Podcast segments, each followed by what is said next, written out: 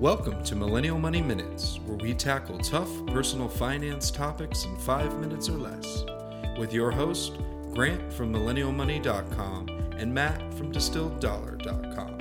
Hey everyone, today we're going to talk about our brands dead. So there's been a ton floating around online. There was a great article on Business Insider about a week and a half ago uh, about how millennials think, what millennials think about certain brands. Uh, you know, it was very clear, like brands like Sears. Obviously, like millennials aren't shopping at Sears, uh, but there's a lot of, you know, it's it's starting to get easier. I feel like to see the brands, a lot of them, you know, a lot of them that really aren't going to survive. And on the flip side there's companies like you know unbranded recently just got like a 300 million dollar investment and it's basically a company that sells everything for like three dollars uh, nondescript brands. So like ketchup or tomato sauce and there's like nothing to it but it's all organic and it's high quality. But in and of itself an unbranded brand is still a brand right? I mean that's why they got the investment. But Oh, yeah. you know i know we were talking a little matt about um, just amazon shopping generally people don't really care about brands. Like I was looking for a white dress shirt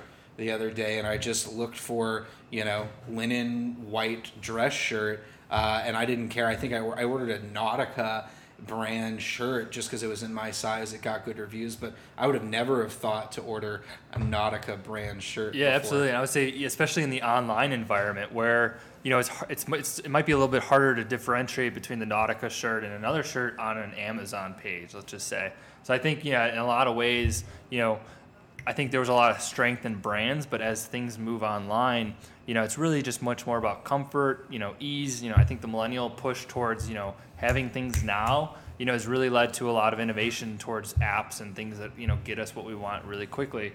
Um, but yeah, in terms of brands, I mean, um, it, I just think of the the Warren Buffett quote of you know he said never buy brand clothing or, or really just never buy anything but a brand, and I think that's kind of going to that company Grant mentioned, unbranded.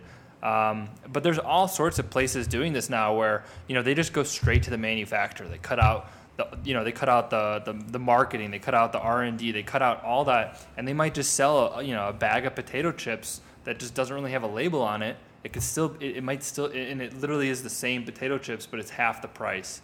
Um, and you see a lot more and more of these people just reselling goods, um, and now companies going into it too because like we're saying, you know, I don't think people care as much about the brand as much as the comfort, you know, just having it, you know, easily available. Things like that are more important now than you know that commercial you saw and the and the good feelings you saw. You know, let's say Coca Cola with a, a you know polar bear, right? Um, granted, that's probably one of the biggest brands Yeah, in and the I think I think but, co- you know, I think to that point, the brands that will survive are the ones that are distinctive enough. Like so it's like mega- yeah, you brands. can't you can't copy Coke's taste. Like I don't think you can. You know, no one's ever had a store bought cola that tastes as good as Coke or as differentiated as Coke. Whereas a potato chip, you know, it's it's it's like a potato chip's a potato chip. But you know, there's some really gourmet and there's some great, uh, great potato chips. So I think brands. our next episode would be Yeah, potato chips. Potato chips, the best potato chips. Uh, but I, I do believe, you know, I, th- I think that a lot of brands are dying. I think that, you know, I was reading an article just about Campbell's Soup. Uh, you know, their stock was down like 8% uh, in the past week, um, and people just aren't buying soup. Uh, I read an article today uh, Lego, for the first time in 13 years, uh, lost money. They had to lay off 1,300 employees uh, worldwide. So you know, Lego was was having a tough time. They came out with the Lego Movie. They were blowing up, but now kids they're on their apps. You know, they have so many other uh, things things to play with. Um, Uh, one, ahead. Matt's got a one, yeah, one big thing I'll say with brands. I mean, I, I think the biggest one I see is people buy into the whole brand of you know really luxury cars or imported luxury cars, and you know sometimes you, you, it might be it might be you know the car might have a ten percent performance enhancement, but it might be double or triple the cost. Um, and if you go even to higher end cars, I think uh, I can't remember the two cars now. Well, luxury car sales are actually up. That's one of the markets. well, gonna- my extra point there was yeah. just saying that I think long term, for example, brands there, I think, you know, again, it's going back to, you know, comfort, ease, things like that. And as I think we see more automated vehicles out there on the road, you know, buying an expensive brand for that luxury of driving on the road, you know, I, I think that luxury of driving on the road, you know, it's great to own the brand, but if you can just, you know, get to work by you know hailing an automated car that you know kind of lets you work on the road and it's, and it's you know two three four five dollars to get you to work versus that branded vehicle, you know, that's where again going back to you know our brand's dead. Are they going to compete in that environment of low cost, you know, highly efficient, highly you know convenient goods? I think it comes back, you know, to one thing: brands are stories. And so, if the story's really good, maybe if you grew up with it, you know, you've got an association with it.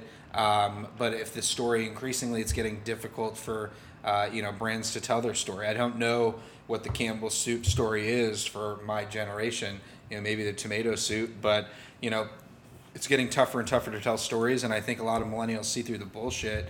A lot of younger consumers see through the bullshit, and the story just if it doesn't live up, you know, if you can't identify with it, um, you know, and that's why a lot of these like even smaller clothing brands are blowing up because you know people identify with the story.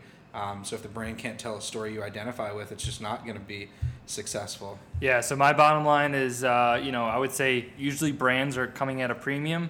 Sometimes it's worth it. I think we buy a, a brand uh, toilet paper, but you know, I'll, I'll, most of the time I would say you could probably save a few bucks, invest those bucks by uh, going with uh, maybe something that's cheaper. Um, but you know, cheaper is a, a Midwestern term for We are, good. we are having a few Corona beers right but now. But uh, They you know, taste- a, yeah. a less expensive, high, you know, same quality type of product that might be the same. It might be from the same manufacturer. So, so definitely check it out. And uh, yeah, hope this. Yeah, is, let us know what you think. If you know our brand's dead, hit us up at Millennial Money uh, at Distilled Dollar on Twitter. We'd love to chat with you. Hope this was helpful, and we'll talk with you soon. Thanks for listening to Millennial Money Minutes. If you liked this podcast, please leave us a review on iTunes and subscribe. If you want us to cover a specific topic, use hashtag Millennial Money on Twitter or visit millennialmoneyminutes.com.